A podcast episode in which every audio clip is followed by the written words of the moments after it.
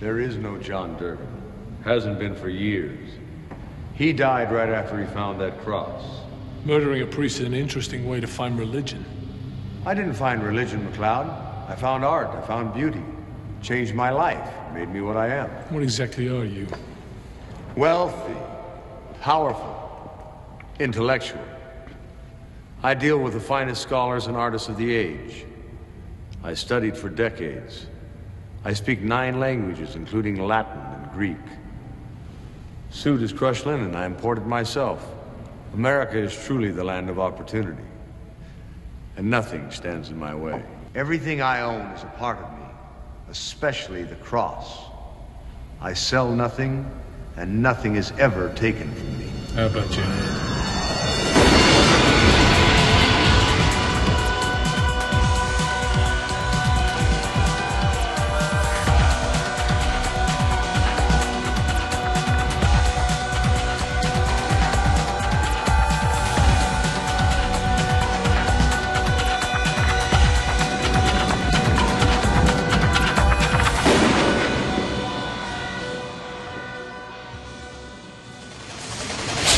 I hear you're one of those guys who likes to watch. Ooh. Welcome to Highlander Rewatched. I'm one of your re- rewatchers, Keith. This is Kyle. This is Eamon. that was strangely apt. We are one of those guys who likes to Rewatch. rewatch. Yeah. That's true. That is true. Mm. Well, welcome to Highlander Rewatch, the podcast where each and every week we explore another facet of the Highlander universe. Uh, so this week, before we uh, tackle too much, we've got some reader mail we wanted to uh, to read. So as some of you may know, uh, we did like a campaign to support Ephraim McAsh and Anthony DeLongis for their efforts in Lakeland, Florida, at the convention down there. Um, and they really helped us out, and they put on a great show, the Crossing Swords uh, video podcast we did Yeah. um, which is really a neat inside look into the world of fight choreographers and master swordsmen and whip masters. Pretty neat. So check that out. It's on our Facebook page. Thank you everybody that contributed to the campaign. We raised a decent amount of money for them and uh, got that to them the other week, and they are very grateful for it. So thanks to everybody who contributed stars. Surely appreciate it. Yeah, we do and, too. and so do we. This is a great community. Thank you for supporting this podcast, supporting the talent that made the show that we love so much. It's all good times. Thank you for your generosity. Definitely. Uh, Efron wrote to us. He says, Keith, Kyle, and Eamon, first, thank you for the unprecedented help. Uh, the generosity of the fans never ceases to amaze and humble me. I will soon be marketing my instructional DVD, The Actor's Blade. Uh, it's two hours and 17 minutes of instruction uh, in cut and thrust weapons for theatrical application. So That's awesome. stay tuned to our Facebook page. I'm sure we'll be posting that when that goes live for sale because that sounds pretty cool. Uh, Yeah. Uh, There's also a dick joke in there somewhere, but not to corrupt his corrupt that presentation. But I've got a cut and thrust weapon here. You know what I'm saying? Hacha. All right. Uh, Wait, I don't get it. What, what do you mean? Uh, the weapon is my penis. Oh, Very good. uh, the next letter we got was from Mr. Anthony DeLongis himself. Uh, he says, Hey, Keith, I'm truly touched and appreciative. That's the end of the letter. Sorry, there's a, there's a lot more to this email. Um, Highlights. thank you so much for organizing this effort. Please extend my gratitude to the fans for their support. Both emotionally and financially. We are deeply touched and appreciative. It was our pleasure to attend the convention and see old friends and make new ones and share stories with the fans. We also enjoyed teaching and passing along skills. It's a way of giving back to their loyal support for my many efforts and for a great show. Always happy to be there for the fans. Perhaps we'll see them again later this year at the Highlander World Con. In LA, coming soon. uh, thank you both. Yes, Uh, thank you very much. and for participate generously participating in our little roundtable discussion. That was a ton of fun. Yeah. Absolutely. So we've got some reader mail to tackle before we jump into this week's episode. So this reader mail all has to pertain to episode one of season three, The Samurai. Kyle, what do we got there? So a, a couple people raised uh, the issue of a continuity error that we did not point out. I mean, it's a well-known continuity Yeah. error, so I don't really feel like we're reinventing ground here. But the the main one that f- folks like Brian S and Lucas P pointed out was that early on in the show, Max says he got his katana from a clansman, but in the samurai, he clearly gets it from Hideo Koto. As much as I love this episode, Brian or Lucas writes, that always bugged me. So I've got a few thoughts on that. One, I had no problem believing that was a metaphor, but Second, I Yeah, just that's- try not to think about Freefall. That's the terrible episode with Joan Jett in which Yeah. she buys him the sword, and the entire thing is brought on because she's like, "Oh, if this sword's so great, why don't you use it?" And he's like, "Well, because this sword's been with me for so long. I got it from a clansman. It's like Right. part of me. I don't know. It just doesn't bother me. I guess is the the chips are down, and I'm like, I'm fine with just writing off Freefall. Yeah. I don't think Yeah. like, oh, what is like the the cornerstone of Highlander canon? It's the episode with Joan Jett. Right. I mean, also that's an early episode, so it's like Literally the first episode they filmed. Right. yeah. So it's like you know, I don't know. You shouldn't base your whole series on an early episode. Like for all they knew, they didn't think they were going to last three seasons. By Right. That point. Also, I mean, he's Scottish. It, it, it wouldn't be beyond belief that he just refers to like somebody as important to him as Hideo Kodo as a Klansman. I don't know. Though I will take on the chin, just all over my chin and face, uh, the point that for as persnickety as we are that we didn't mention this is something that we need to eat.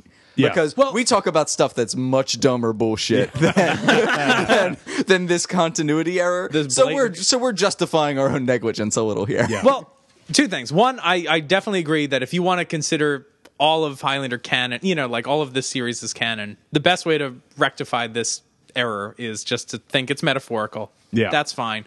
Uh, obviously, they wanted it to be like Connor was the one who gave him this sword. Right. Mm-hmm. I'm assuming, which is fine too. But um, I think it's a testament. Like, granted, we maybe we did drop the ball and not mention Yeah. it, but I think it's a testament to how good the episode is. Yeah. That like I don't care. Like this Yeah. episode was so good, it made me forget the continuity error. I'm like, shrug. This is a fantastic story for this weapon. Moving on. Yeah.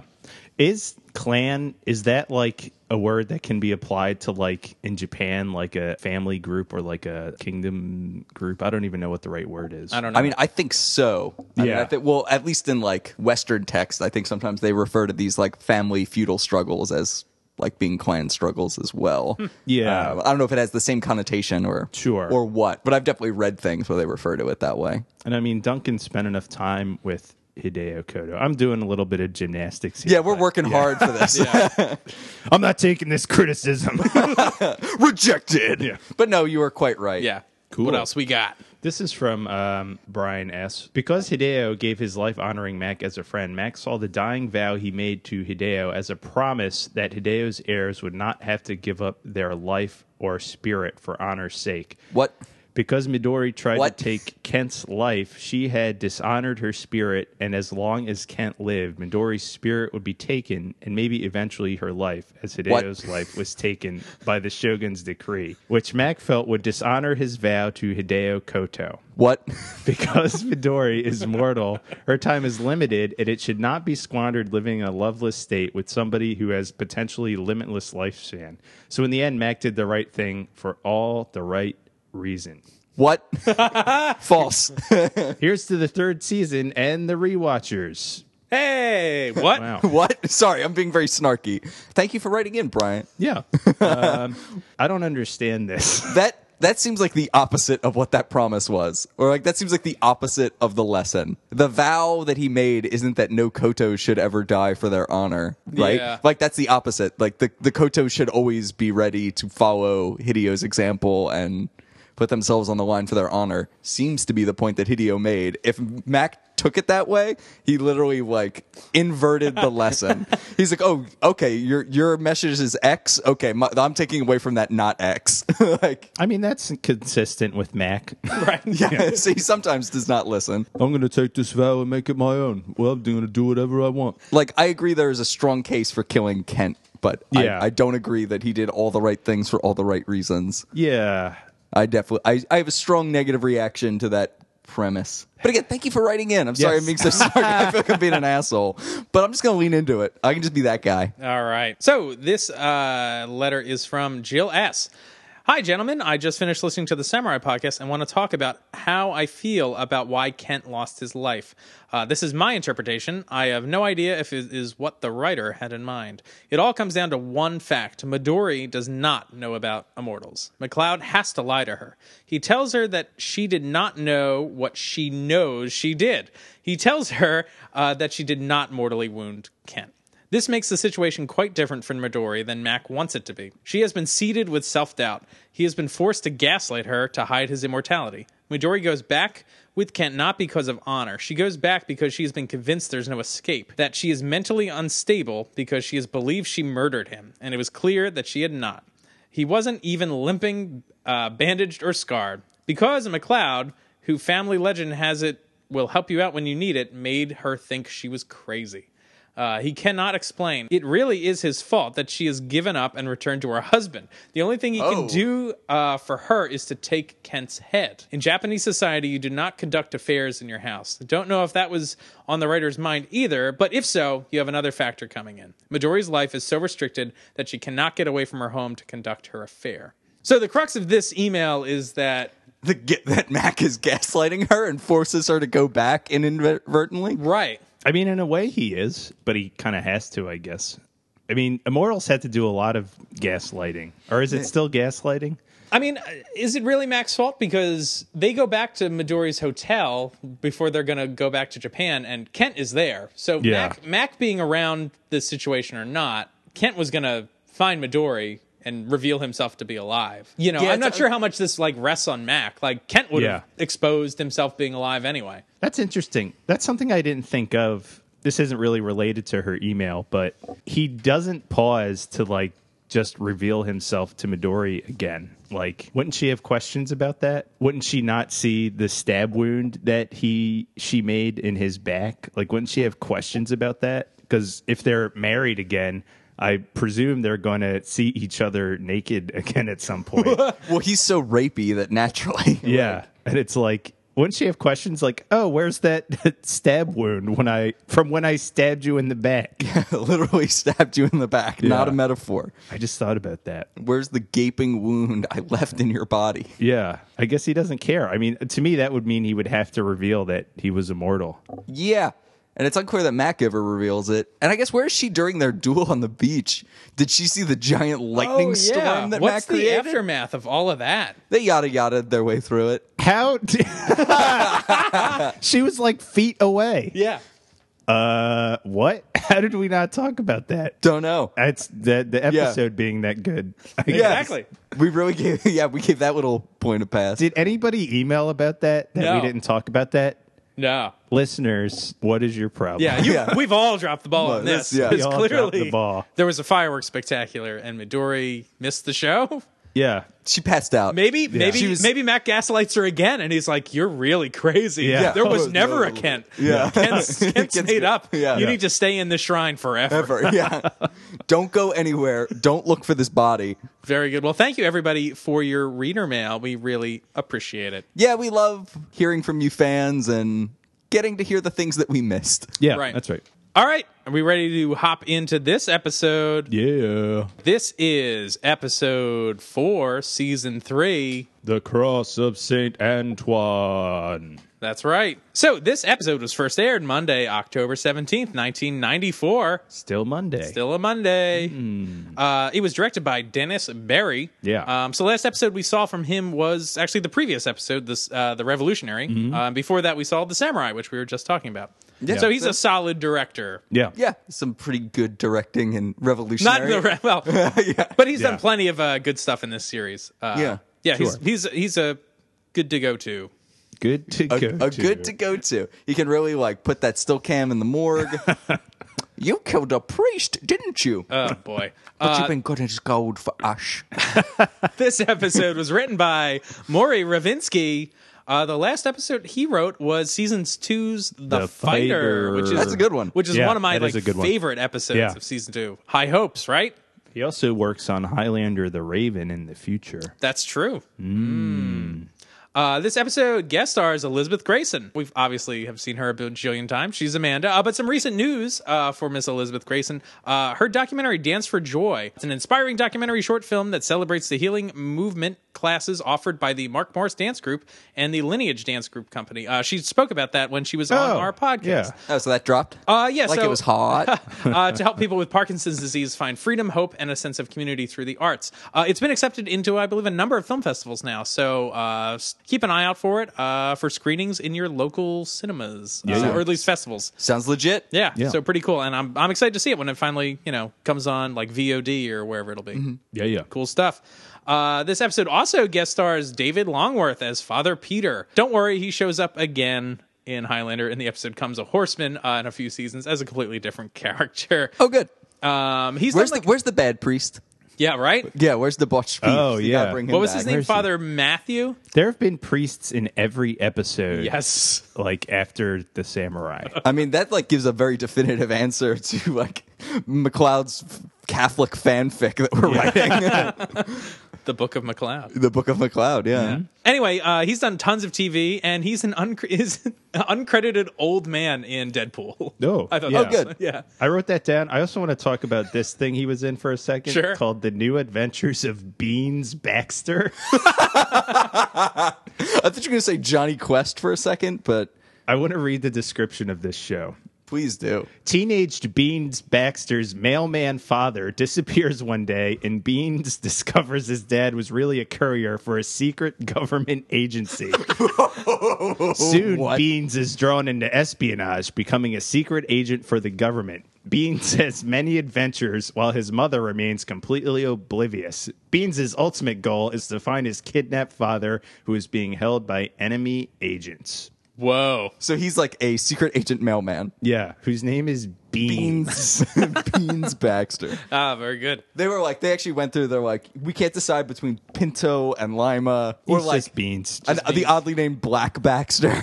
so they were like, you know what? Let's aggregate all these. beans. His name is Beans. Uh, this episode guest stars Brian James as Armand Thorne. Sadly, he died in 1999. yeah, that's sad. But this guy's in a ton. in a and- party. Yeah, he played uh, Leon Kowalski in Blade Runner. Yup. That's one of his most famous roles. Yeah. he was also the voice of the Parasite in the Superman animated series. Yeah, and he was in the Fifth Element. Yeah, that's a pretty big role prominent in too. that. Yeah, Yeah. yeah. The f- oh, that movie, guys. Serious question: Is that a good movie or a bad movie? I like that movie. I yeah. ooh. I didn't answer yeah. your question. I said I like that. Movie. I don't I don't know how to answer your question. I don't know either. I Yes? ag- I agree that Yeah, I, I'll say- I'll say yes. I think it's good. Yeah, I like that movie. It sets out.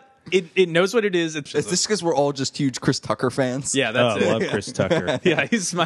He's the Yeah. reason I watched that movie. Rush Hour trilogy. Yeah. Anyone else want to negotiate? Hey, oh. Fifth Element's one of those movies where like if it's on TV and I'm watching it, like I'm gonna watch it. just so you can see Gary Oldman discover that bomb. Yep. I love that. Jean Baptiste Emmanuel Zerg.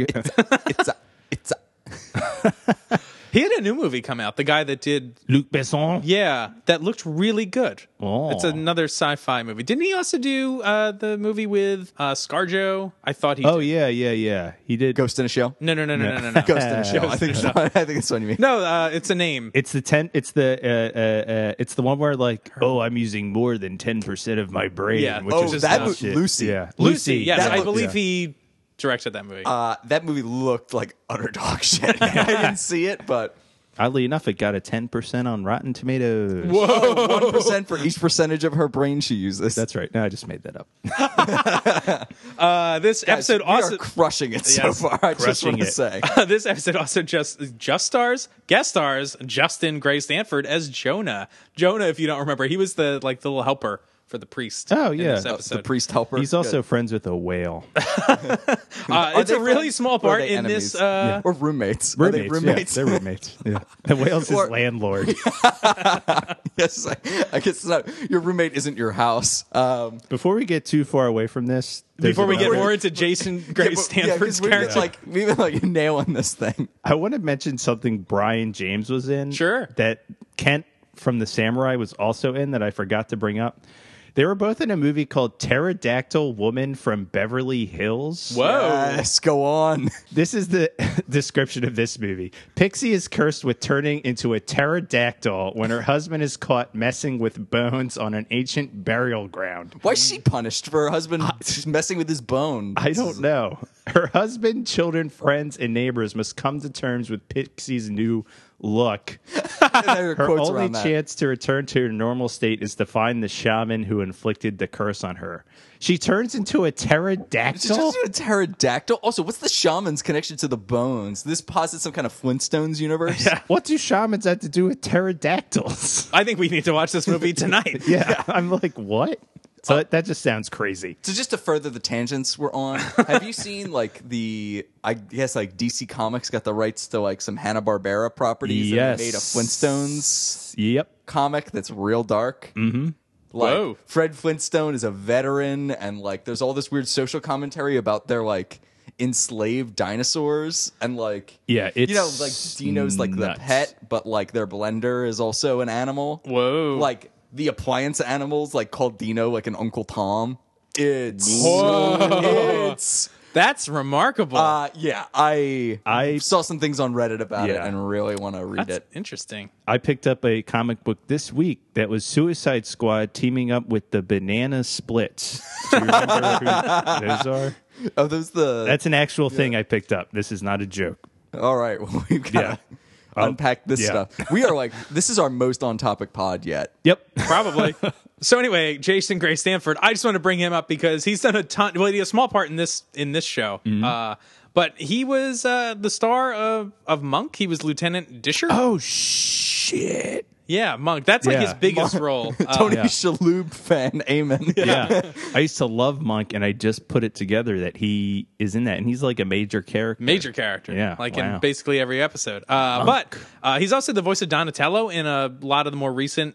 Oh, uh, wow. Teenage Mutant Ninja Turtles cartoons. He's also the voice of Raditz in Dragon Ball Z. What? Yeah. Watch the birdie. Uh, he voiced Bullseye in a cartoon called Extreme Dinosaurs to bring it back to this pterodactyl. Extreme. Extreme dinosaur. so Eamon remembers this. Yeah. Uh, the IMDb description. We're reading a lot of IMDb Yes. descriptions uh, this round uh, for Extreme our Dinosaurs. friends are going to hate Yep. this. Uh, is in the present a team of four anthropomorphic dinosaurs created by aliens must stop Better yet. three anthropomorphic velociraptors who want to Also dinosaurs. Yep, who also who want to cause a cataclysm that would speed up global warming and make Earth's climate pleasant for dinos again. Oh. There we go. Extreme. All right. Extreme dinos. So after all those IMDb descriptions, let's got talk- one more. Let's We- talk, let's let's talk read about the one, one we more. all really care about. This episode's. Uh, there's two.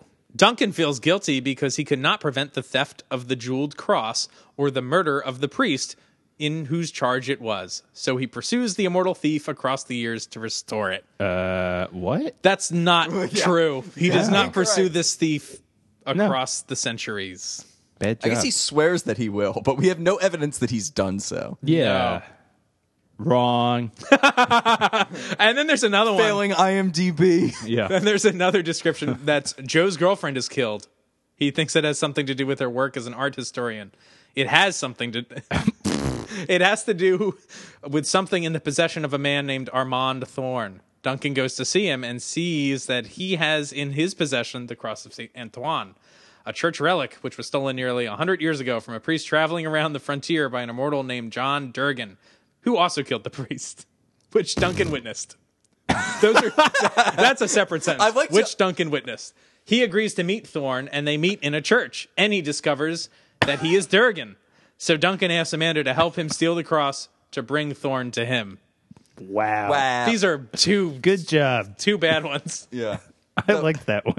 Can we just go back to Extreme Dinosaurs? Yes. Extreme. Does it- Extreme. Extreme dinosaur. All right, guys. So this episode it opens in Joe's bar. Mac is walking into the bar with Amanda. I kind of like that. Like, there's no big crazy introduction to Amanda. Yeah. She's just She's showing just up. there. Yeah. I Which is didn't fine. realize it was her. Like She does look a little different. until she was like there. She looks different in every episode. Yeah. like she's always like changing her look. She's like the head of like a security for a band now or something. I was wondering, is the band she's doing security for the band that's playing? That's why I, assumed don't she think was- so. No, Yeah. interesting. It's like some diva type or Britney Spears or something. That's Interesting. what I gathered.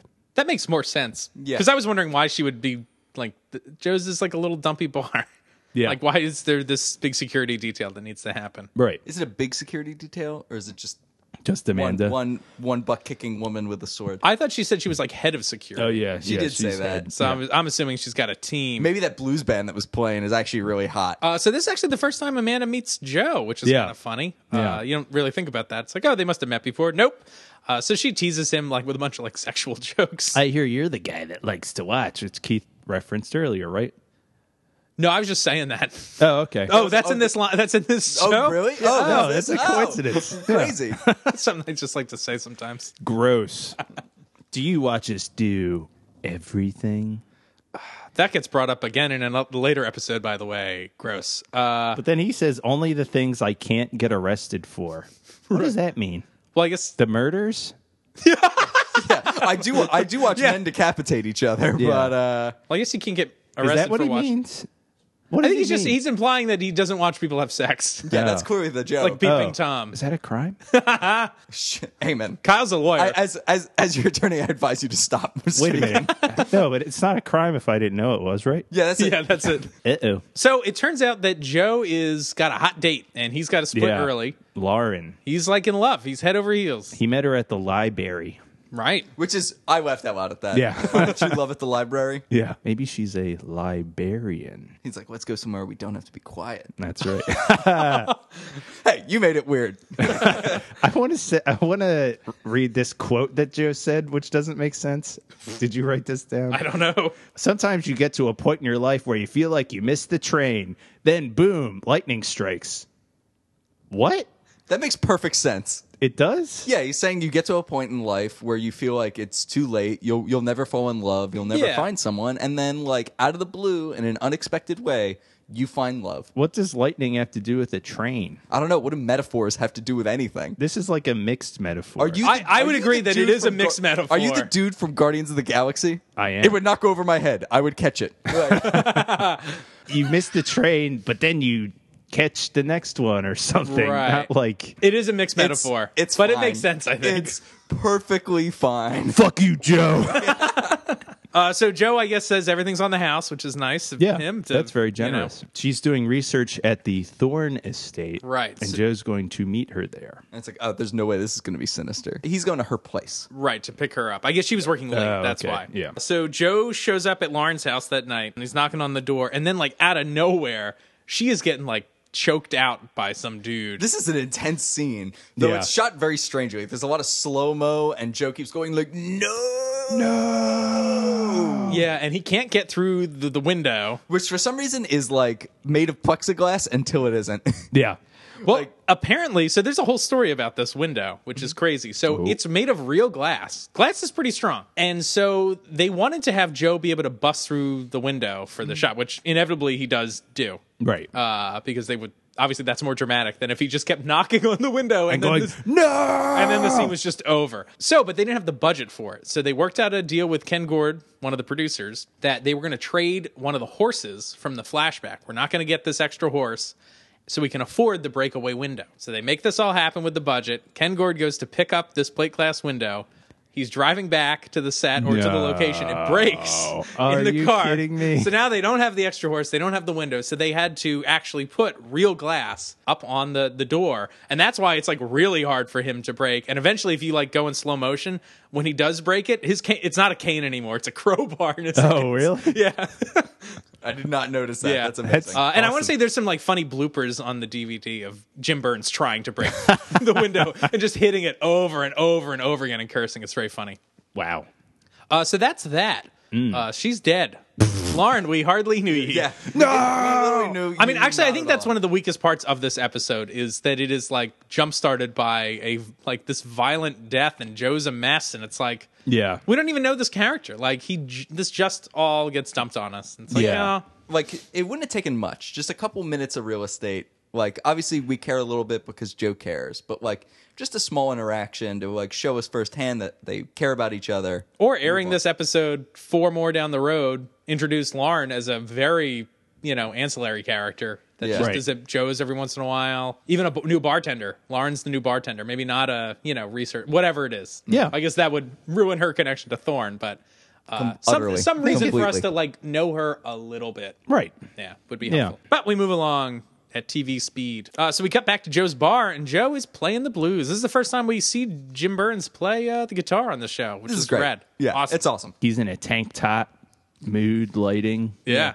guys did you uh like that scene of him trying to break in the window like, I did like- you Loved it. I, I, wish I could see it again. Look yeah because you get the chance at this, the just every- whole thing. like the whole thing replays while he's playing the blues i guess like my reading of that was like they were afraid to just put the camera on him and have him sing the whole time. Yeah. Just like, Well- just to watch it. that would have been cool. I would have been totally content just to like watch that for a couple minutes. Yeah. without all these cuts to the thing I just saw. Oh, and It would make it- spoiler alert, they play the footage of him playing this song again. Well, apparently this was not scripted. This was Oh. like a thing that they just decided to throw in. So I think that's part of the reason it's like kind of montagey, but I think maybe they intended it more to go at the end. So when you say it wasn't scripted, we spend a couple minutes of time doing this. What did they cut? Like, was this episode just like woefully un Maybe. like needed to be filled out, and then they're like, "Oh, we'll stuff this in to fill the time." That's Guess weird. so. I don't know. But he's looking sad, man. Yeah. he's This is there great, in yeah. just like his tank top, playing the blues. I read that he wrote this song for this episode. Is Oh, that really? I true? didn't know that. Yeah. Let me get my cheat sheet. Uh, well, it's an original piece written and played by Jim Burns, but I don't know if it was for this episode or not. Who knows? It's good though. it The is Shadow knows first off, and second off, can you cheat at your own podcast? Let me get my cheat sheet. Yep, I'm cheating. Yeah, you found the test. Yeah. Yep, Jim Burns. I tried to look up the person who plays Laura. Lauren. She does not even have an IMDb credit on this Uh, episode. do we so even see really, her a bum- face? I don't think so. So Yeah. poor Lauren. Aw. We should find that actress. Yeah, get her on the show. Yeah, exactly. uh, so they head back to Max Loft. Amanda's like, I feel so bad for Joe. Like, how could anyone go through this? And like, then they pan back, and he's sitting like right there. She's, he's sitting right there. Like, you don't have to talk about him. yeah. Well, I guess the police think this was just some robbery gone Yeah. bad. Like that she walked in on a burglar. Right. Things went south. But Joe's like, I saw him. He was wearing a two thousand dollar suit. This is bullshit. How does he know how much the suit is worth? He's a fine connoisseur of Yeah. Mm. suits. He does dress well, typically. That's true, except for when he plays the blues. Except for when he plays the blues. He lets it all hang out. That's right. Tank top. Duncan promises Joe that he's going to help find out what's going on. Oh, also, that, and there was a bit of cut dialogue in the script here where Joe says, like, he, well, I guess he's regretting not being able to do anything.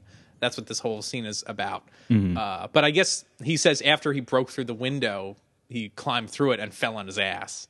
Ah. Uh, and like, because obviously Joe doesn't have any legs, uh, so he could not like pursue this murderer. Right. So That's extra a- sad. Yeah, that's a question I had that I forgot. Like, what what did the murderer do? Did he just like run out the back door or something? guess so. Like, He just cheesed it. yeah, We cut to the Thorn Estate. It's this is not a museum, right? This is like No, this is private. This is a private collection, right, in a house. This security guy, George, is there. He's like, Yeah. oh, she she may have left with somebody. Nobody in the show can ever make up lies. Like, Yeah. it's like just lie and say she she was alone or whatever. So Joe flips out and he's like, this is bullshit. Like, you may know, have. and like, why is he getting heated about this like random guy? You're not the police.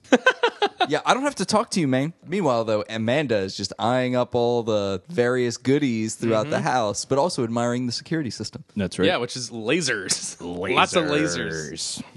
Are these like lasers, like the lasers in the Resident Evil movie that will cut you to pieces? and are like smart lasers and decide to turn into a grid when it knows you're gonna duck or whatever. Yeah, when it, when it determines that you have dodged the lasers. Yeah. I have like never seen that movie. why The guy not? who always plays like the a British guy, he's like a Yeah. Mm-hmm. tall black British guy, and they always have him play a cop. He's a cop in everything, and Mm. he's like the special forces guy in the. He's uh, in Punisher Warzone. Of course, I think that's good. Yeah, it's a good movie. Yeah. Resident Evil though, like there's this part where like a laser, like one laser beam goes down a hallway and like chops people's heads off and stuff, and this one guy keeps dodging it.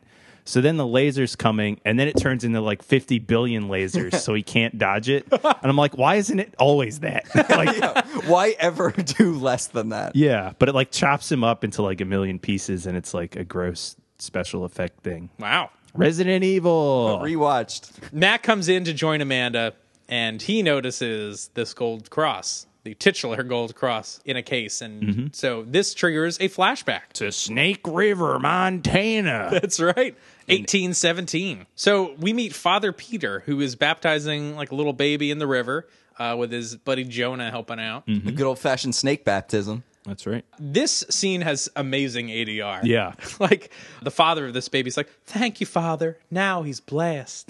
It's- and everybody, everybody in this scene speaks in like the most genteel Yeah. fashion. Like I feel like it's because they're trying to be like they're religious people. These are very like pious and nice people. Everyone is Yeah. like, "Oh, wha-" like s- at some point they ask like, "What's going on here?"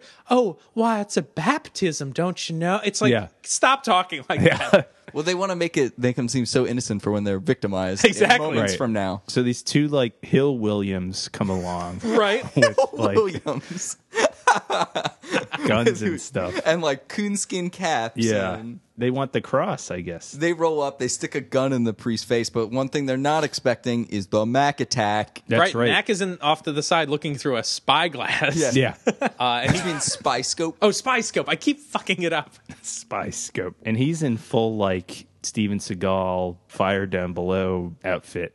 So he comes to save the day. Well, Mac gets shot in the chest. Let's not skip Yeah, let's, that. let's, All let's the- skip that. Yo. So he gets in their face. yeah. He takes care of one of them. Yeah. Uh, Yeah. Then chases the other one, gets shot in the chest. This guy fucks Mac up.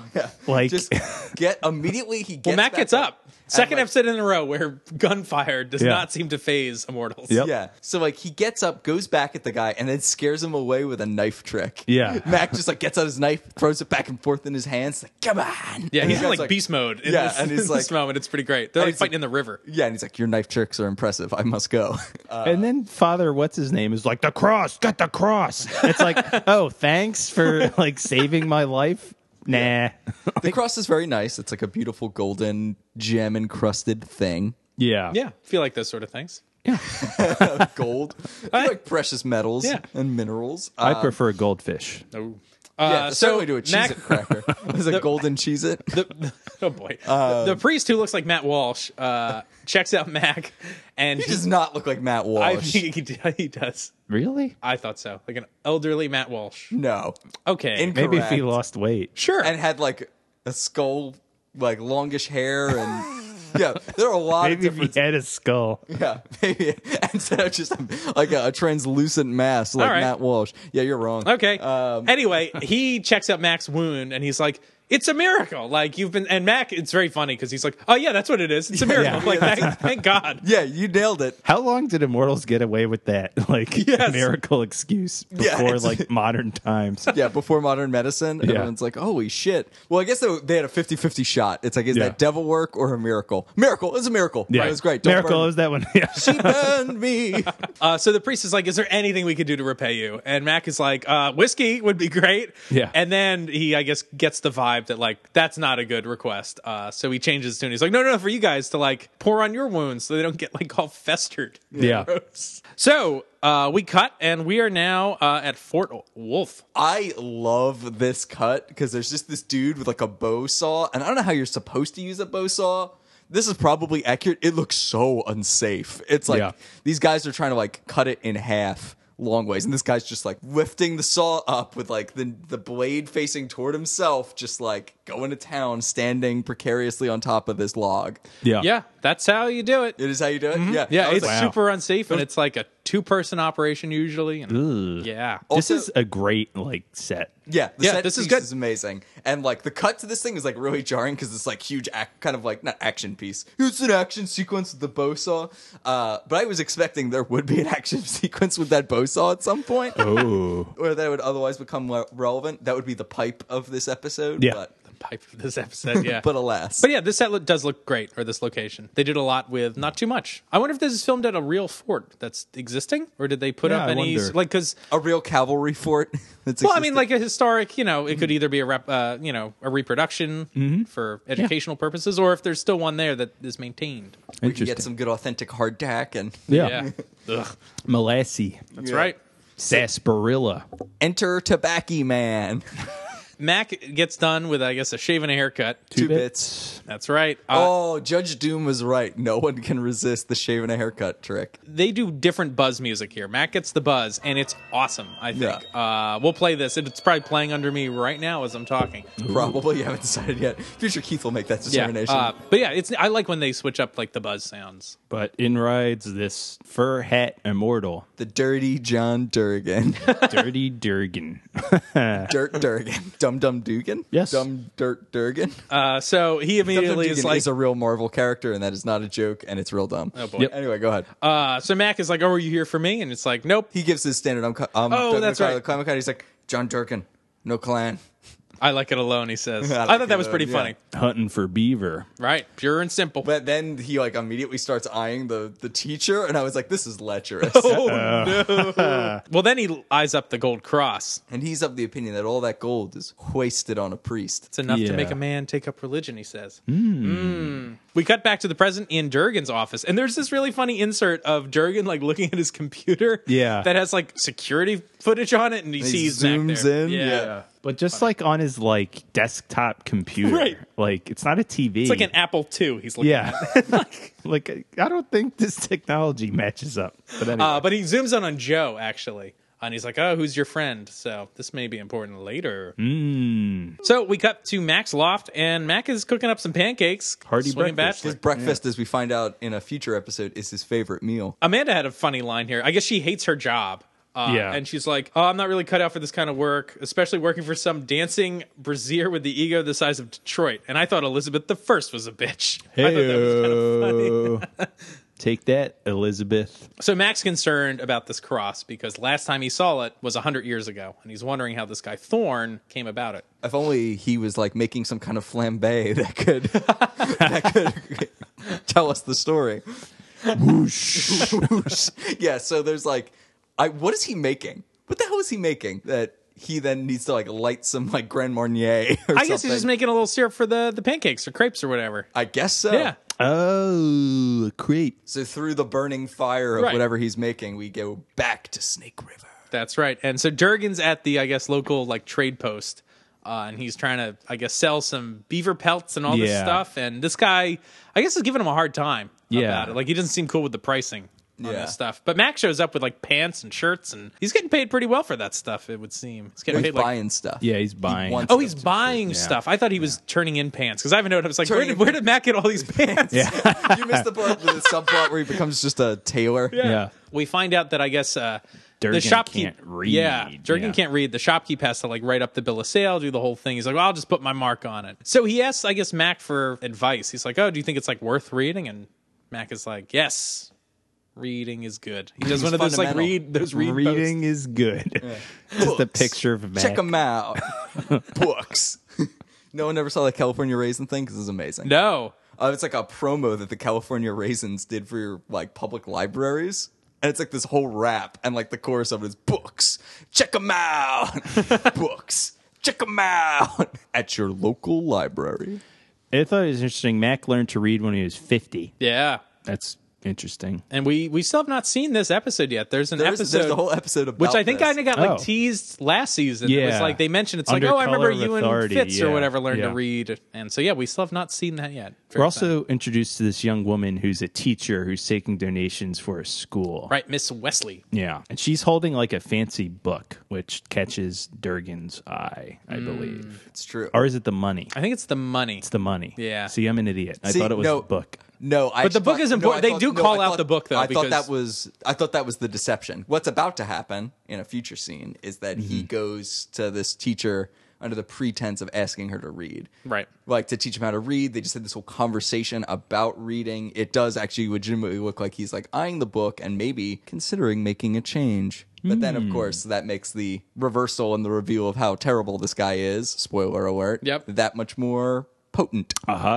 yeah. So later, he I guess follows the teacher home, asks her to read, and she's like, "Oh, let's start with this," and she holds up like a book or whatever, and then he's like, "Let's start with this," and he just shows chokes her. he just chokes her out. I was like, God damn it. Pretty screwed up. Yeah, Yeah. Some intense violence against women. And she drops the book, and then it switches to Joe reading the same book, but probably not really. Yeah, like That's he a great picks cut. like it's a great cut. Yeah, like she when she gets choked out, she drops the book on the ground. Yeah. And then when they cut to the book, it's Joe picking it up. Yeah. Yeah. So it's kind That's of a good. nice seamless transition. Instead of them like zooming through something, they just use a cut, which is neat. So we're back at Joe's bar. For his breakfast, he's having whiskey. Yes. so I guess Joe's been up all night just getting hammered. Yeah. Uh, and Amanda shows up and she's like, Oh, I'll take you out to breakfast. And he's like, No, I'm good. Yeah, I've eaten. he has all these regrets, I guess, that he's like, I could tell you like what an immortal in Spain had for lunch like 300 years ago next Tuesday, but I can't figure out who killed Lauren. So he's all bummed out that he has all this, you know, I don't know, in this situation, like useless knowledge. I Yeah. guess. But Yeah, Amanda's that's- like, uh, what goes around comes around. Yeah, but Amanda gets hip to this and is like, uh huh, maybe you are a source of information that I can get about these relevant people. So she's like working the case in her own way. 'cause Yeah. She's very clever. Right. Meanwhile, Mac is chasing down the leads on this cross. He's at the Thorn estate, I guess, questioning Thorn's, I guess, art dealer or assistant Blinder, I or believe is his name. something. Blinder. Blinder? Blinder Blinder. or Blinder. Blind? What? That's what I have written down. I think his name is Blinder. I didn't write his name down, but he's like, a. Can we have like a break for a smoothie? We can put some veggies in your blender. he looks like Moby a little bit, right? it does look like Moby. Hey guys, do you want to go on down to the south side? Here we go now. South side.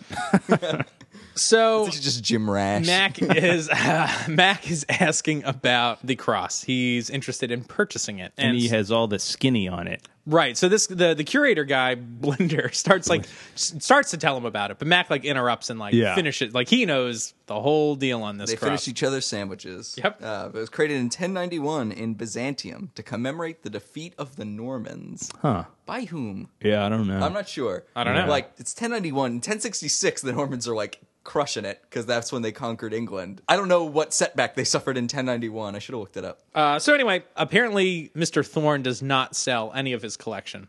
or see anybody with or without an appointment. I'm like, if they have an appointment, why does he still not see them?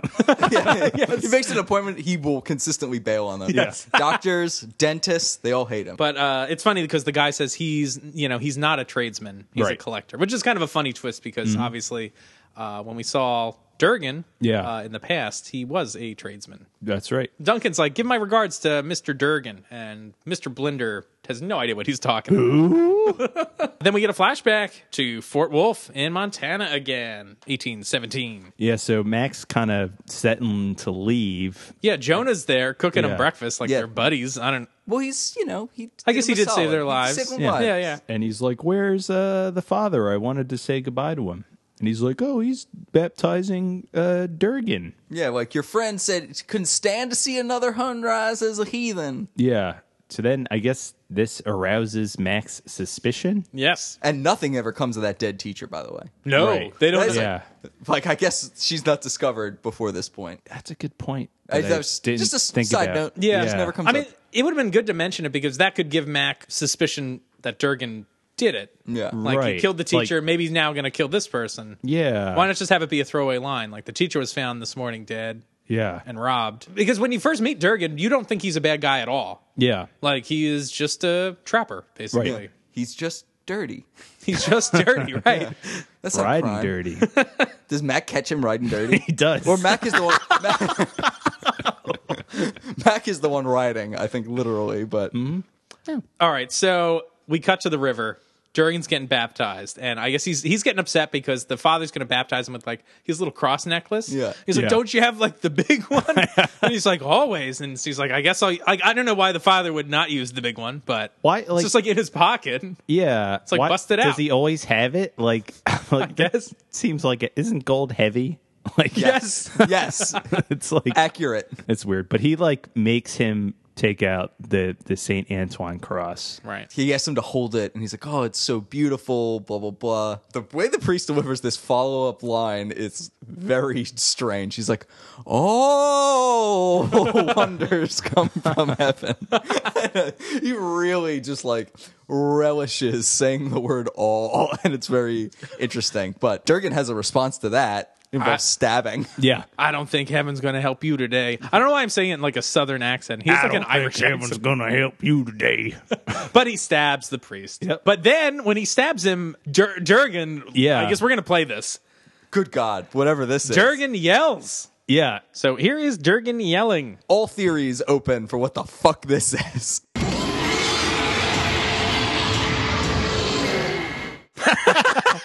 So if you watch this episode, he like belts out this like horrifying shriek, which what the fuck is this It's like a noise. dinosaur He's, noise. he's a Is- T Rex. Is he one of these He's a raptor dinosaur. aliens? Yeah, he's a dinosaur for hire. And his face looks pretty scary. But then when he runs away, it's like really silly. Like, He he, he lumbers. like it is He, the like- definition of, he's like hunched over. yeah. or maybe trundles. Yeah. I'm not sure. He, he ma- shrieks out this like pretty horrifying scream. And then it's like turns around and like kind of shimmies away. I'm like, oh, Uh, okay. So yeah, they've given him these weird like animal qualities. Yeah. in this episode.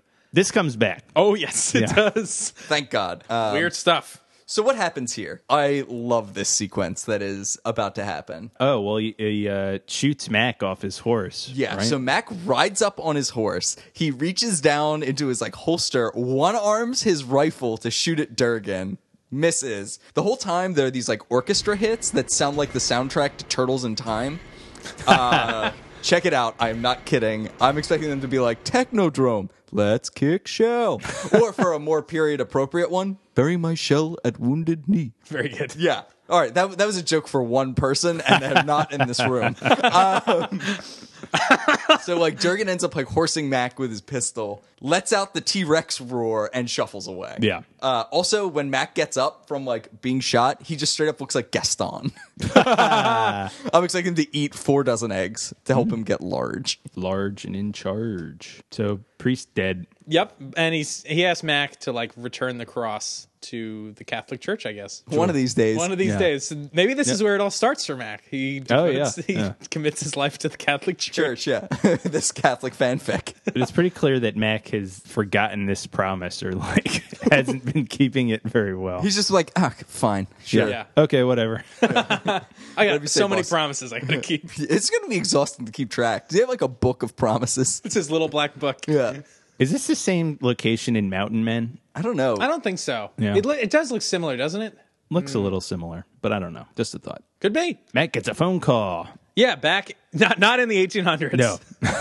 No. and Mac's cell phones rings, but it's all watery, so he can't answer it. No, yeah, back that cuts in, from the water to a basin of water in which Amanda is cutting the stems of flowers. Is that a thing? to cut the stems. Of, yeah, he cut the bottoms off. But in a pool of water. Why is there a pool of water? Uh, I don't- Yeah, I I don't guess know. I don't She's know. like submerging the stem. She's submerging the stems in water and like kind of cutting them underwater. Maybe Oh. it makes it easier to cut. I don't know if there's a don't reason know. to do it that I way. I have absolutely no idea. That's how they make the transition from like the water of the river to this basin, and I don't get it. Interesting. I've never. Yeah, just trim them. All right. No clue. Very good. Just just asking. I don't know. Any much- florists out there, write us in. We want to know. Do it. How to trim those flowers. So we're in Mac's loft, and I guess Amanda comes in and she's got details. She's got the deets. Doots. And the phone rings, as you said, Eamon. Mm-hmm. And who's on the phone? Somebody from Thorne's um, estate says he wants a meeting with Mac, and he's going to send a driver to pick him up. I was expecting him not to be there because the earlier appointment comment. but- Yeah, yeah. he's not there. Oh, I'm sorry. He doesn't come to his appointments. Don't. so the driver takes Mac to this church. Mac goes in to meet Durgan on holy ground. He thinks he's meeting Thorn. Or, excuse me, but Thorne, he gets right. the buzz, and then he goes in and he's like, "A depiction of someone on the mount. Hopefully, you appreciate that, Thorn." Yeah. I'm like, why would he appreciate that or not appreciate it? uh, we left out one little piece of bait that he had left behind, Oh. which was that when he met with Binder, Blin- Blinder, Blinder. Uh, yeah, he says like, "Oh, give my best to John Durgan," and he's like, "I don't know who the fuck that is." Is like Right. he like tries like floating it to see if he gets a reaction. yeah, because I guess he thinks these guys are connected. I don't know if he thinks they're the same person though, right? No, not necessarily, but he Yeah. thinks something's up with it. That this guy might have gotten it from Durgan Right. or something, or that Durgan might be posing as an antiques dealer. Yeah. So then Durgan turns around and he's like, There is no John Durgan. There's only Zool. Yeah. and then he gives that speech that started off our episode, which was really interesting. so ta- talk to us about it, Kyle. He talks about how that day was like a transformation, like that literally was like a baptism for him. And Mac thinks he means like in a religious sense, but he means like that was the his transition from like this kind of bestial man into like an intellectual, someone who can read, someone who studies and like is obsessed with art and beauty as opposed to just being like this simple woodsman, which is interesting because like he has no interest in fighting Mac or participating in the game. He just Yeah. wants to be left alone. and he's out. He's out of the game until there's only one left. And he speaks nine languages, including Latin and Greek. Yeah. He's like quite the cultured guy, and we'll find Yeah. out like later that he's on like the arts council and all Yeah. this stuff. And he also says to Mac, he's like, "Everything I own is part of me, especially the cross. I sell nothing, and nothing is ever taken." from me." So, quite the collector. But Mac is like, you know, you're still a pig, even if you're in a crushed linen suit. So Mac doesn't buy in it. He's like, you're still a bad dude. Which, Yep. as we'll hear from that roar, he might actually still literally be a pig. Yeah. I don't think pigs yell that way. It's kind of like a, that's not really a squeal. I guess the guy's a murderer. Like this this is gonna make me question it. And then I was like, oh no, wait, he killed somebody. Like at the beginning of this episode. I'm like, does Mac really believe like you are what you are no matter what? Like if he hadn't killed this woman, maybe it's uh maybe he's like got to decide like oh okay he did this very bad thing all this time ago, but he seems benign now. What do I do? Yeah. But he obviously, for reasons that aren't 100% clear to me, though he admits to killing this woman. Yeah. he's like, "I don't kill much anymore." He's Yeah. like, "Just Yeah. when I need to." Just like, just when I feel like it and it's convenient for me. like I guess he kills Lauren. He says that she has too many questions about the cross specifically, and it's like, well, what questions could he have gotten in trouble about this cross? Like, no one has seen this cross in a hundred years, Yeah. so. uh, I mean, like, no one is expecting that this guy Thorne stole the cross, right?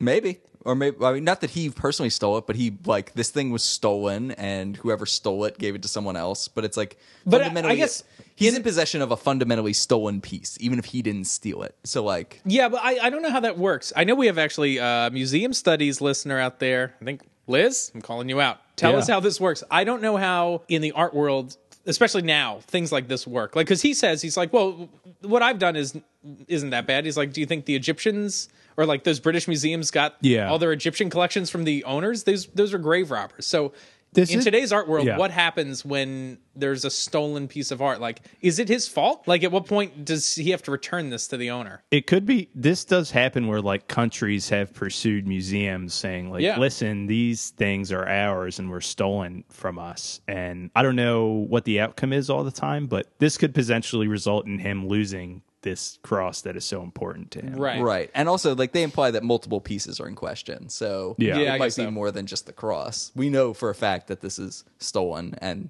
they don't know this, but that he is the one who fucking stole it. So Right. I wonder what he hired Lauren to do. Like, why was she there? This isn't a proper Yeah. museum or anything. Like, he must have contracted her Right. to help out. For what reason? Like, he's got all this shit on display. It's like, Yeah. maybe you should hi- like if you're gonna have people coming from the Maybe outside. put a put a sheet over that one. yeah, like, yeah, just cover that one up for Yeah. a couple hours. What's that one? It's a ghost. Don't worry about it. yeah. So Jurgen kind of ends this exchange by saying, like, you'd be surprised how much protection money can buy. Like, you won't ever be able to get close to taking Right. me out. So. Protection we never really see aside Yeah. from some lasers and one like limousine driver. One extra. yeah. yeah, Except for one extra. yeah. This does Yeah. get weird because of that. So, like I was actually willing to buy into it, but it is funny that it never pays off. And spoiler, alert, Mac does break into his house, and we see neither hide nor hair of this Yeah. wanted security. It's like if it's that easy, like just go kill him. Yeah. So we cut to Mac's loft, and Mac is now asking Amanda for help breaking into Thorne's estate. I love this. That like she's like, you wanted me to go to legit, and now you want me to steal? Like, come on. yeah, Max kind of like uh mixed messages here. A little bit. Maxed messages. Yeah, I was about to make a similar type. I was going to say mixed mackages. That doesn't work. No, mine was better. Yeah. But anytime Mac and Amanda are on screen, it's always like solid. This is, this is great. a good chemistry. Right. They're bickering back and forth. Amanda doesn't want to help, but Mac wants. So I, I'm a little confused, and we'll see this play out like what the plan is. The way Mac is describing this plan here, it feels different than I think what ends up happening. I thought Yeah. he was like, get me, all you need to do is get me in, and I'm just going to go kill him. I thought that was his plan. That is definitely not the plan. The plan was get the cross, and he'll come to me. Is what he says. We need to draw him out. Yeah, but that's I the still plan. find that with all this guy's protection, that still seems like not the greatest plan. Oh, it's still dangerous. Right, because Yeah. he's like going to draw them out and all the goons, right? Yeah. The all the goon. All the goon. Draw out the one limo driver. Get him to the goon. Amanda doesn't want to do it. She's like, it's like asking like an alcoholic to take a drink. Like she's going to get hooked. Yeah. on the the stealing again. Uh, but she finally agrees, and Mac is like, I will be your obedient servant. And then Damn, I like the sound of that. and then what do they do, Eamon? They fuck. That's right. I have in my notes written, Eamon then says, they fuck. I actually wrote Amanda and Mac fuck. I did. I did too. Very good. Oh, one thing. Yeah. I think I noticed why you thought the plan was what you thought it was. Because at one point, Max sums it up by saying, "You take the cross, and I'll take his head." Uh, he used, he says that, but he's, yeah. that's like the distillation of the plan. That's I not see. the- I guess I was assuming that was all happening at the same time. yeah. So Ma- is is that Mac kind of promising Amanda the cross? yeah. No, or maybe I don't know. She is upset that she doesn't get to. Keep Yeah. it, but But I guess for Amanda, it's more about the thrill of the steal. yeah, Mm-hmm. The art of the steal. That's right. Uh, so Matt goes into Joe's bar. Joe is being kind of dismissive about like his grief right now. He's just like, ah, everybody loses somebody, whatever. I'll get over it. But then Mac reveals that I guess he knows now that it was this guy John Durgan that was Who's the one. masquerading as Thorn? yeah, which shocks Joe because Joe Yeah. knows all about Durgan apparently. Yeah, because this guy's like, hundred years. right. Uh, I know your first love. I know more about you than you know about yourself. then he pulls out a gun. Yeah, he gets the gun. he becomes a law and order fanatic. Yeah. Uh, and so he pulls out this gun and he's like, Max, like, you're not going to kill him with that. And he's like, I'll slow him down. Which also we don't see really come to fruition. There's a lot of things in this episode that are like set up. Like, I feel like in another version of this episode, this is Joe's revenge Yeah. episode. Maybe it's futile in the end and Mac needs to help him out. yeah, That could be what this episode is. Joe ultimately has no impact on this plot, really. I guess he sort of participates in their ultimate scheme, but Yeah. It's At the really end. just Lauren that gets things going. yeah, Yeah, she just ends up being the catalyst for Mac to get involved. the MacGuffin, What's it called? What What is this term called? a MacGuffin. No, a MacGuffin's the device that like there's like if there's like a bomb or something. That's your your like that's Or a- driving. or murder that's driving. No, no, no, no. This is uh, the, it's like the the woman in the the freezer. It's it's it's a ter- it's from a comic book in like the eighties. Oh, the idea is like oh, you oh, kill oh, oh, oh, the oh, oh, oh. the protagonist's love for no good reason. It's just to get them to do something else. I forget the term for this. Mm. It's called like it's similar to nuke the fridge, but it's called I think it's fridging. Fr- yeah, maybe it's fridging, and it's Yeah. about like when you have a female character, she is only existing just to be killed, Right. Just to motivate a male character. Yeah, DC is guilty of this a Yes. few times in the identity identity crisis comic books. Nerds. Anyway, that's kind of what's going on, I guess, with Lauren. We just meet her and then she dies. yeah. Th- We don't meet her. That's right. yeah, we We just see we're- her. We're just uh, made aware that she exists, Yep. and then she dies. So anyway, we're back in the JoJo, and Mac has got like a big duffel bag with Amanda. Called the Jodo. uh, Did I?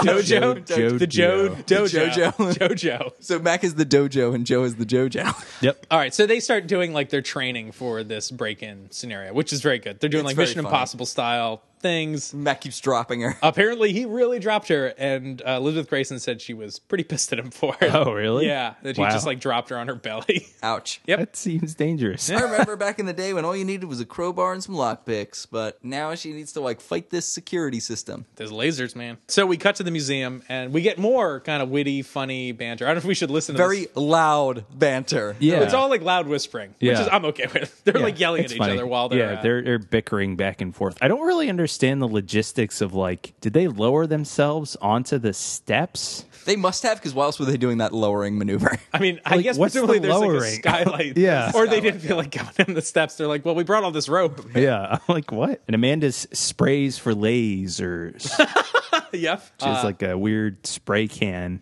Is this real? Like, can you spray for lasers? I don't I know. see it in movies all the time. Good question. I think you can. Yeah. Because like I don't know, like if you ever, if you've ever played laser tag, Oh yeah, yeah. They have they have, like, like the, smoke throughout right. it, so that like it highlights the laser, so you can Yeah. see it more easily. So I right. th- I'm, I'm giving it a yes Yeah. based on my very scientific study of laser tag at the Discovery Zone or Exilorama or some shit. Discovery Zone. Uh, so Amanda's, of course, wanting to steal even more shit while she's there, which is very funny. But they end up, I guess, uh, getting some suction cups. They remove this case from the cross. So they pull some like Indiana Jones shit, and they, I guess, swap out the cross for like some weights. Yeah, but then the entire room is destroyed by a boulder Right. Yeah. and they, So- they run out of there quickly. very quickly. It's very bad. Uh, so they're back at the loft. I have a note here. I thought the lighting in this scene was amazing. Did anyone notice this? No. It's like very dark, but like there's like splot like splashes of color on the wall. Like it's it's a little like comic booky. Uh, I thought it was really nice. Uh, it almost reminded me of um, the original Flash TV show. Everyone should watch that. The uh, art design on that show is really good. They make it look very comic-y. Uh, like all the lighting in that series, it's all like blues and yellows and it's neat. Nice. They're they're patting each other on the backs. That's right. Dancing around, having a good time. And Amanda stole an extra thing. An extra bunch of things, I think. Yeah. yeah. It looks like a plate. She works fast. man. But then they get a call the next morning. Durgan is turning the tables because now he has Joe. Yeah. Oh, we, we forgot they fuck again. Oh yeah, they fucking Oh, that's important. Sorry. Kobe. sorry, how, sorry, Amy. What did they do? uh, they uh, uh, f- uh fuck. So the next morning, they're in bed. Uh, and they get a phone call, and Joe has been Joe napped. Uh, You you workshopped that, right? no, I didn't. Yeah, you, you tested that out on like a crowd. anyway, Jurgen's got him. Mac didn't think of this. Like maybe say, "Hey Joe, hide out at my place for a little bit." Yeah, I guess not. He didn't think it all through, did he? Come on. But also, the end of this is crazy because Jurgen is like, all right, you stole like my most prized possession. So Yeah. I stole your best buddy Joe. He's like, so l- I'm I'm a civilized person. Just give me the cross back. I'll give you Joe back. No big deal. Like, and I'm actually I I kind of believe him because I Mm-hmm. Yeah. think he wants his cross back that bad. Yeah. And then Joe, all tied up in a chair, is like, "No, kill this son of a bitch!" It's like, "Whoa, buddy! Like, how about just give him the cross back? Like, He why?" wants he wants vengeance. He wants- doesn't- yeah. He's, he's willing Ah, I to give guess his so. own life to kill Durgan because Durgan murdered his love. But he's like, guess so. "Don't listen to a Mac." But it doesn't sound like Durgan has a plan to like double cross Mac. no, I honestly don't think he does. no, I think Yeah. he just wants the cross back. he just Yeah. wants the cross back, and Joe's like, screw it, kill No, him. kill him. Yeah. Yeah. Wow. Because he mad.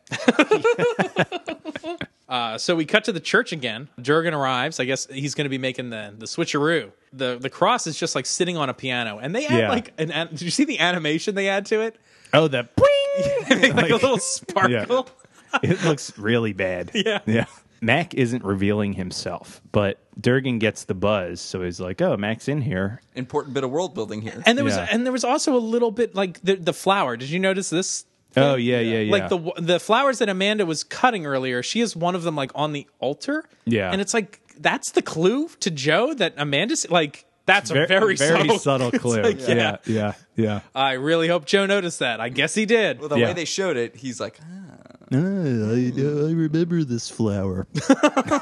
oh, but important bit of world Yeah. building. Your buzz is not specific. You Correct. don't know who it is. He thinks it's Mac the whole time. Yeah. And like all that matters, it's like buzz or not buzz. It's binary. Also, yeah, like e- if you have two buzzes at once, it still just seems like one, or you can't tell it's two people. Well, that one doesn't quite go because he gets the buzz again when he leaves. I guess Mac is outside of buzz range. Right. Yeah, not really sure. But yeah, definitely, Kyle, you're right. That buzz is not person specific. Yeah, Amanda's like hiding. Right. So he can't see. But I, this would immediately arouse my suspicion if I was Durgan. Like, why isn't Mac showing himself? Yeah. I'd be like, shit. Like I would not want to leave the holy ground because he's clearly Yeah. stalking the I edges just- of it. I take Which it- spoiler alert, he is. Yeah. I just take a seat. Yeah, just camp out for Yeah. till next Sunday service. Yeah. There's a bunch of people around. Uh, so Mac is outside batmacking the one goon Yeah, takes out that. who is now like parked in a garage or something. for some reason. The garage. God damn it. And the only reason I guess he parks there is just so they can change scenes later because Yeah. they can't have him fight in the middle of a, a road afterwards. So Where is this church? yeah, right. As we were about to find out, this is like the Grayson cut where like you realize that like behind the antique store is maybe a giant chemical plant zone. Yeah. like, So Joe sees the cross and other trinkets or whatever trinkets, treasures. He's like, "Is this what this is about?" Like These things made me laugh. things. The These delivery things. of that line. it actually And he's reminded me gonna- of Back to the Future. Yeah, is that why basically, you wanted me to yeah, get the- these things? talking about boobs. Talking about boobs. But yeah, so Joe's gonna like s- knock them all over with his cane, and You then get roar number two. Jerkin comes in screeching like a yeah. dinosaur. yeah. What is what are we what is this supposed to be? What is supposed to be going on I here? think he's an animalistic guy. Are we literally supposed to think he's making this roar, or is this just like a or, or is it just added in TV post? license? Like some poetic license. Yeah. I don't know. I have no idea. it's weird. And like why? Because like it's not something that's like played with. And I was like, is he demonic? Yeah. Because like he kills a priest in the beginning. That's like the first time he does it. I was like, Right. is this some weird kind of devil shit? It's because I think there's like three episodes in this episode, and I think Yeah. all these Yeah. things are like kind of ma- like mushed together. And they're like, Yeah. which thread are we gonna pull? Yeah. Uh, so he- anyway, he puts all his stuff in like a duffel bag and runs out. And so when he gets outside into the garage, Mac is waiting for him. Yeah. Uh, Why does he just turn around? Yeah. I. I, I Oh, don't just know. run away. Why does he just go back into the church? He's Oh, yeah. like steps away, and like if he just put his foot on the step, would that count? I'd imagine so. or take multiple steps back? Yeah. Why test that? Why test that theory? Just well, like maybe Matt back. could stab him in the back or something. Like I don't know, but yeah, that's a great point. Why not just go back into the that church? was my fir- that was my only thought. Instead, he goes to an abandoned like train graveyard. What the wherever Yeah. he goes. This is an awesome. yeah, like, this set's set. amazing. Yeah, and the this is cool. lighting in this entire thing is, righteous. Yeah, this is really good. This is really cool. So I think we should uh, do a little behind the scenes uh, listening now and hear from F. Braun McAsh, the uh, swordmaster on the show, about how they had to do this scene. This is pretty cool. yeah, yeah. Of course, we're fighting along the the top of the uh, cars, leaping from car to car. And again, this when I saw the uh, the location, I thought, well, this is sort of an old movie thing of you know fighting across the top of a train, uh, with the possible exception that this one ain't moving. So we were doing a lot of shots that sort of replicated um, shots from older movies. Like you'll notice twice in that fight scene, we're actually uh, doing the shadows of the fighters on the wall, you know, and things like this. Very Errol Flynnish sort of moves.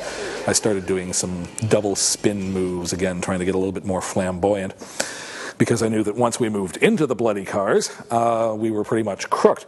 Uh, there's no room in there at all. This is habitual with any kind of a location is uh, how much room do you have to swing a sword may look good on the on the camera lens when you're just you know holding the lens to your eye but uh, you get a couple of uh, guys in there with three feet of metal uh, on the end of their reach and uh, the, the, the room becomes very very small That is interesting. Yeah, this is a cool fight. And they really play with the location. They Yeah. like really just maximize their use of this space in a way that's awesome. Yeah, it's Yeah, cool. It's great. And also, like, I also felt like, you know, obviously you're dealing with an actor who, compared to someone like Adrian Paul, isn't going to have, like, the same physicality. I mean, we've been talk- joking about that running. Yeah. Like, yeah, this is he's uh, the guy. Brian James is an older gentleman. Yes. Yeah. Who doesn't look, like, super fit or No, anything. right. By playing with the space and playing with, like, the camera angles and doing some of those Errol Flynn, like, shadow moves and things like that, they're really able to make you buy into his sword fighting ability as, Mm-hmm. Yeah. as it goes along. Yeah, it's cool. Even though he doesn't fight, combat is for barbarians. That's right. Barbarians. He does the roar again. He does do His trademark roar. the trademark. Uh, so now let's talk about this quickening. So Mac takes his head. Yeah. they like work their way off the top they go down in through the cars then they're back out on the street and mac like kind of off camera just like whoosh like in the middle of the fight like the fight doesn't really stop for him to take his head Yeah, he like just does he spin around or something? yeah Yeah. it's like very fast it's like oh it's over Yeah. I was actually kind of surprised. i was surprised too which Yeah. is also cool because like a lot of the ones we've seen lately have these very definitive like i've beaten you Yeah, they like i wound say them. something Yeah. Uh, now i whereas this was just like part and parcel of the fight All right, so this quickening is kind of different than what we've seen before. i'm different yeah i'm different i'm different no okay go ahead It's like it's like magnetic. Oh yeah. It's magnetic. Like, he like gets Mac gets like s- uh, sucked onto the train. The lightning Is like he having goes sex with around the him. train? Yes. Yes. the lightning like goes around his wrists and like Yeah. holds him like his arms are up like attached to the train. It's this is very different. yeah, and like the lightning very much seems like it's moving deliberately. It almost reminds me of like the the In good the movie. Highlander two quickening, where like it's almost like alive looking. Yeah. This had that feel. This is a great quickening though. It's very different than the other ones, but I was like, oh, this was neat. This was real cool. Like they played with it. Yeah, this was playing with it enough that I didn't hate it. Like it was just enough of doing something different. I was like, okay, I Guys, guess though, where's the ghost of the priest? goes to the priest. Thank you, Duncan. and the teacher the teacher or uh, Lauren. and Lauren. Yeah. Uh, the faces he was making though were really weird. Did you see? Like he was making weird like. Nobody can see what I'm doing, but like his Eamon's jaw mouth was is going like like, back and forth. doing He's weird. doing like a Popeye. things. Yeah, it looks Okay, like good. Oh, Popeye. Yeah, it was weird. Kind of cool. Uh, so then back inside at the church, uh, Mac drops off the cross. He puts it on the altar. So I guess After this he, taking like, it reset the from altar? Amanda. So I don't think that stuff was on the altar before. Oh yeah, Amanda set it up while they were gone. They're like lit candles, yeah, right, exactly. yes. which like probably would have gone out in the scuffle. Ugh. I'm glad So we're putting out that continuity and not the continuity of like the sword thing that we defended earlier this Yeah. episode. The candle. We're the goddamn worst guys. When Joe lifted his cane to strike, would not the wind have blown those candles out? Answer me, Ken Gord. Where's this David Abramowitz? I'm loving this new character. yes. uh, then the denouement of this episode, after he's returned the cross back to its, I guess, rightful owner, uh, we're back at Joe's, and Joe is singing the song that he sung earlier. Yeah. Learn another song. Just kidding. and Mac and Amanda are kind of watching on, and it's there's some kind of funny dialogue. They're like, "Oh, do you Yeah. know he could even do this?" And they were both like, "Nope, this Yeah. is a whole new side of Joe we've seen." Oh, he knows so much about me. He knows my first love, what I have for breakfast. Yeah. Had for breakfast. Guys, I miss Charlie already. Me too. Where the fuck is Richie? Where is Richie? I don't know. We should count how many episodes he's in this season. yeah. But, it did have Amanda, so That's I'm, true. I'm okay with that. Yeah. So we've got some final thoughts on this episode, but before we do that, it's game time. All right, guys, we are going to play another edition of Keyword. This is where we take a look at IMDb keywords, and you have to guess the episode. Oh, good. I This like one Did is- you actually standardize it this time? or I was did, this believe it or not, I standardized Oh. this. There are six third- per third- round. Third time's the charm. That's right. We're we're getting it. You're the one who wants to be so competitive with this. I'm just like, yeah, no, whatever. I just. I mean, I just want it to be a game that has uh, internal consistency. I, I don't. so, uh, so these are going to be three episodes. Uh, these are not easy. I apologize. Oh, thanks. Yep. but it will be fun. Uh, so the rules of the game are I'm going to read. There are six IMDb keywords listed Hmm. for each of these episodes. I'm going to start at the most kind of abstract Mm-hmm. or obtuse keyword, and that's worth six points. If you can guess the episode on that very first keyword, six points. And the more keywords I give you, they gradually go down in points all the way to one point. Mm. If there is a tie, we do have a tiebreaker round at the end. Are you Mm. guys ready? And so you guys are playing say there were- together. So shout out the uh, okay. answers as Yeah. Mm-hmm. soon as you know it. You guys ready? Yes. I misread the name of the episode. Start- that would have been amazing. All right. 1910s. Noble. Russia. Russian noble. I have the beholder, uh, sea witch, Russian Civil War. uh, warmonger. There it is. Warmonger for Russian Civil War. That was worth two points. I knew the episode, but I don't remember the damn episode titles. I'm a bad boy. You should be better at this. I should. All That's- right. that's my advice to you moving forward. Okay. thanks. I didn't think about that. oh, I, I didn't try not being bad at this. Yeah. I'm just kidding. All right, You're great. round you two, actually guys. Are on a streak that I'm That's trying true. to end right now. That's but, right. Amon's on a two episode winning streak on these games. I mean, I think if he wins this, he's officially on fire. I mean, Hot's if my, on N- fire. if my NBA Jam knowledge is Jam jelly. All right. Jelly jam. Here we go, guys. Round that's, two. that's actually what NBA Jam is. It's just a jelly game. Yep. We'll never get to this round. Word association. 1910s. Oh. Western Front, Sword and Sorcery, World War One. Oh, um, chemical warfare, Shit. gas mask. I, I know. I know. I know exactly the episode it is. and I can't come up with a name. What's the title of this stupid episode? The listeners are freaking out. Yeah. I know. They're really angry. It's um It's that See No Evil. Not See No Evil.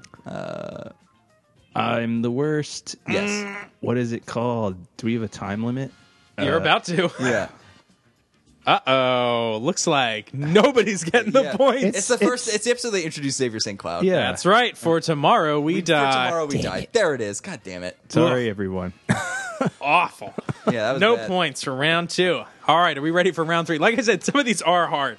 Uh, That one was not hard. We just, No, we just- that one- Neither of us could just remember the title. All right. Well, Yeah. maybe this is the one that's hard. Get ready, guys. 1700s.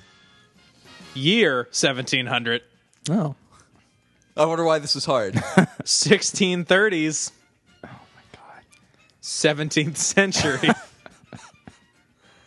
18th century. Dead teacher. Dead teacher. Oh, oh, oh, oh, oh. This very Is it across episode. the Saint Antoine. no? Dead teacher. Uh the samurai.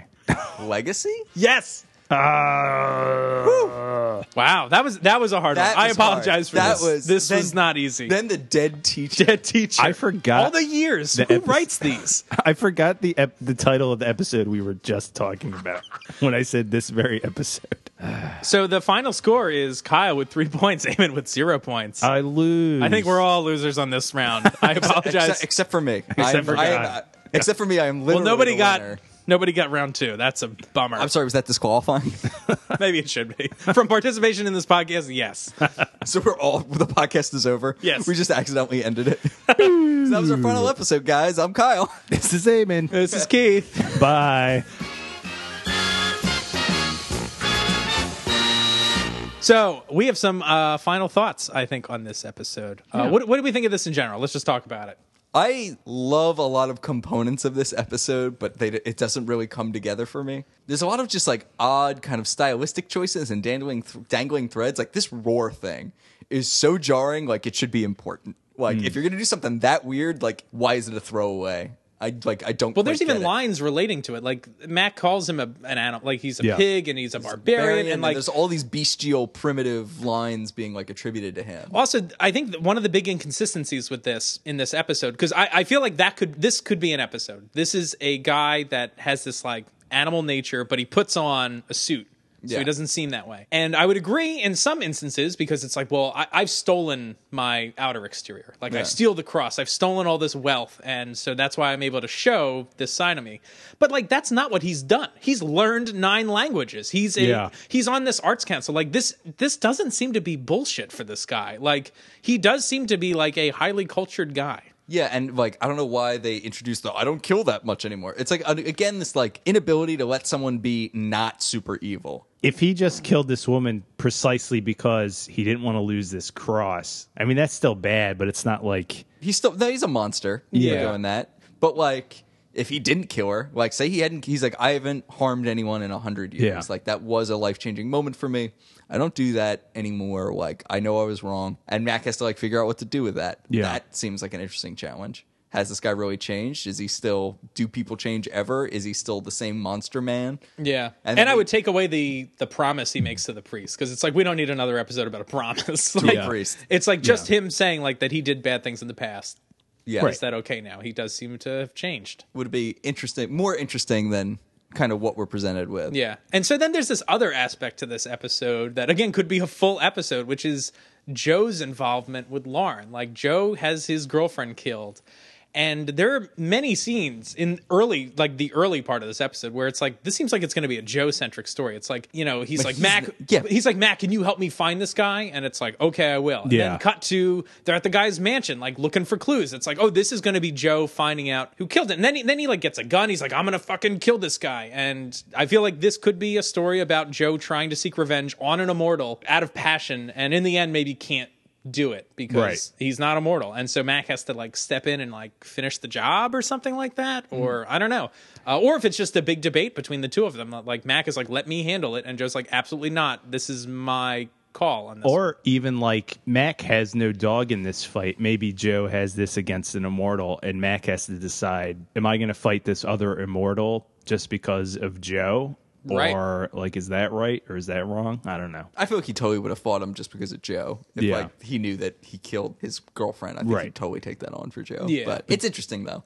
And there's like a lot of really good components to this. Mm-hmm. definitely. Like the performances are all very good. Like the Yeah. the setting and the flashbacks is amazing. Mm-hmm. Like I love a lot of like all, all pretty much all the action sequences are fantastic in this. Like from the first conf- confrontation with Durgan on the river to like their sword fight at the end. Like there's a lot of really great things here. It's also Jeez. interesting because if we remember, this was episode was supposed to be filmed last season, Right. So I'm kind of curious what changed between the second season draft and the third season. I'd have to imagine something, especially because like, well, Joe didn't have the bar. Not that that's super important, but like, Mac and Joe weren't even super good friends uh, last season. So I'm kind of wondering, was this girlfriend plot ever?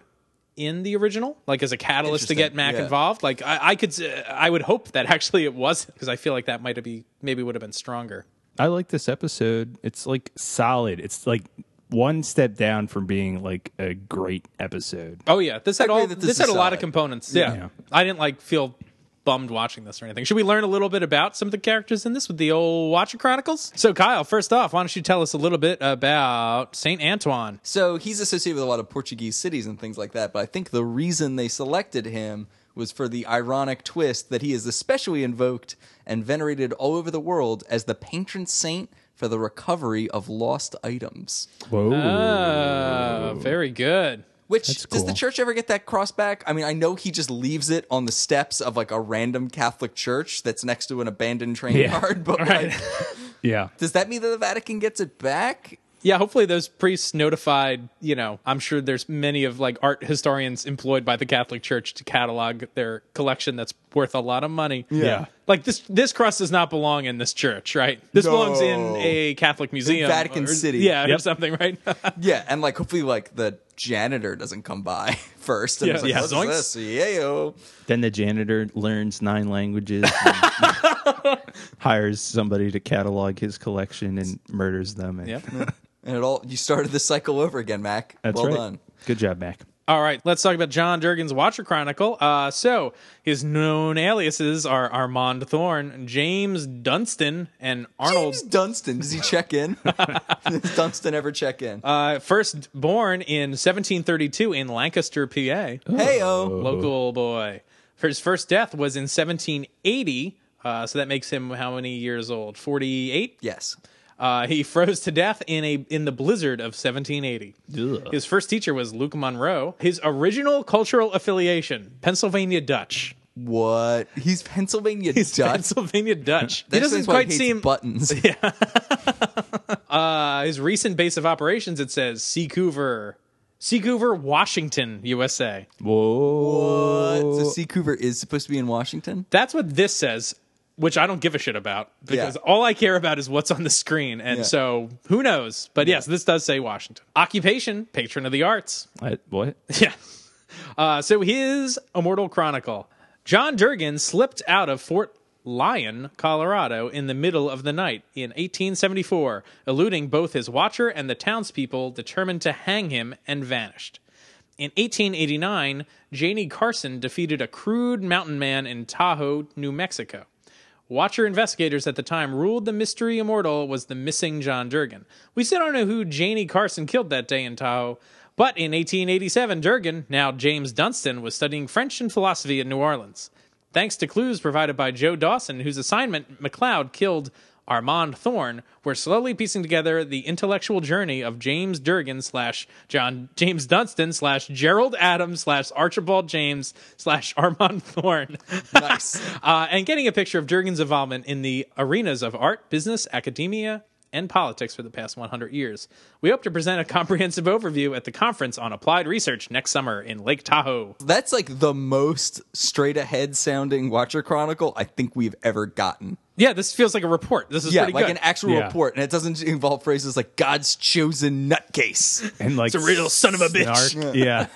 yeah, that was just like very straightforward. Like, oh, we lost this guy. Here's when we lost him. Here's the we know. Here's why we were confused. Here's Yeah. what we're gonna do next. Yeah, it's kind of cool. This was Yeah. a well thought out little thing. Yeah, it was. It was, also just not insane. insane. You had the benefit of that. Guys, I think it's time to rate this episode. I agree. All right. So, Kyle, out of five gold crosses, how many gold crosses would you give this episode? This gets three gold crosses. It's like a solid middling episode with some like really solid components to it, like the the set dressing, the combat sequences, all the setting and lighting is excellent. Get some Amanda, see Joe playing music, but like none of these ingredients really like came together for a cohesive picture for me. Still a very enjoyable watch though. Mr. Amon, out of five raccoon pelts, how many raccoon pelts would you give this? I think I'm gonna do three and one half raccoon pelts, just because I think I gave worse episodes threes, and I think this is slightly a cut above some of those other ones. I watched this twice, and I didn't like hate it the second time. Like it, it was pretty good. It's just not great. Yeah. And for me, out of Smooth Blues, five seven sharp nine chords, I'm gonna give this uh three and a half, five seven sharp nine chord. I agree with your cumbersome. assessment. It's a cumbersome ratings- right? ratings A lot of numbers in this one. Yeah, I agree with you, Eamon, that this does not feel like a bad episode. Yeah. But there's nothing to like that really sets it apart otherwise Right. either. It's like solid all around. I think the Amanda stuff really helps push it into. If, if Amanda wasn't in this episode, I could see this being kind of a dud. But I think the performance Elizabeth Grayson brings and the humor that's in the episode kind of help a lot. Yeah. So There's just not a lot to sink your teeth into, really. Like, Yeah. To give it like that staying power that makes it feel like a it like also we didn't talk about like it it doesn't have an, a moral question like it almost does like it flirts with the idea like Armand brings up like well what's the It difference flirts with all between kinds of ideas, me yeah. and the Yeah. people that stole all these other things and it's like well Yeah. this is easy like and Duncan points it out right away it's like you kill people Yeah. it's like yeah no You- Oh, shit Like you just did it. Yeah. like uh, but without that death it's like oh I feel like this you know who's the rightful owner- owner of this thing like suddenly there's something interesting here Yeah. uh, Is anyone else noticing the theme that we're constantly telling the show not to murder people? Like, I feel like we're just standing there embarrassed, like kicking a body behind us and like hoping Yeah. no one notices. Like, I don't know. That's a theme of the of our criticism of these episodes. Like, Like, stop murdering people. or- Yeah. Yeah. Just to give the guy, the bad guys, more nuance or Yeah. Mhm. something. Yeah. less murder. yeah. murder Like, make them less coated in blood when you meet them. Yeah. that's right That's right. That's right. well this has been a fun episode I this was yeah good one to watch Yeah. Next week, got a very fun episode. Do we or do we not? We'll f- we'll, We'll see. find out. We'll see. Fine. We'll Stay see tuned. how it is. Same Uh, bad time, same bad channel. Next week is going to be episode five, rite of passage. I've been one of your rewatchers. I'm Keith. This is Kyle. Mrs. Amon. Bye. See ya.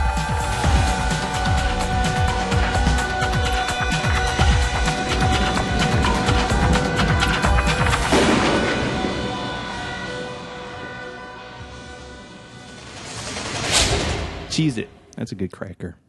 It's an okay cracker. It's kind of dry. What? We're not giving the All Bisco crackers some- are kind of dry. I love Cheez Its. Oh my They're god. inferior to goldfish. Cracker rewatched. what? All right, listeners. Goldfish or Cheez It?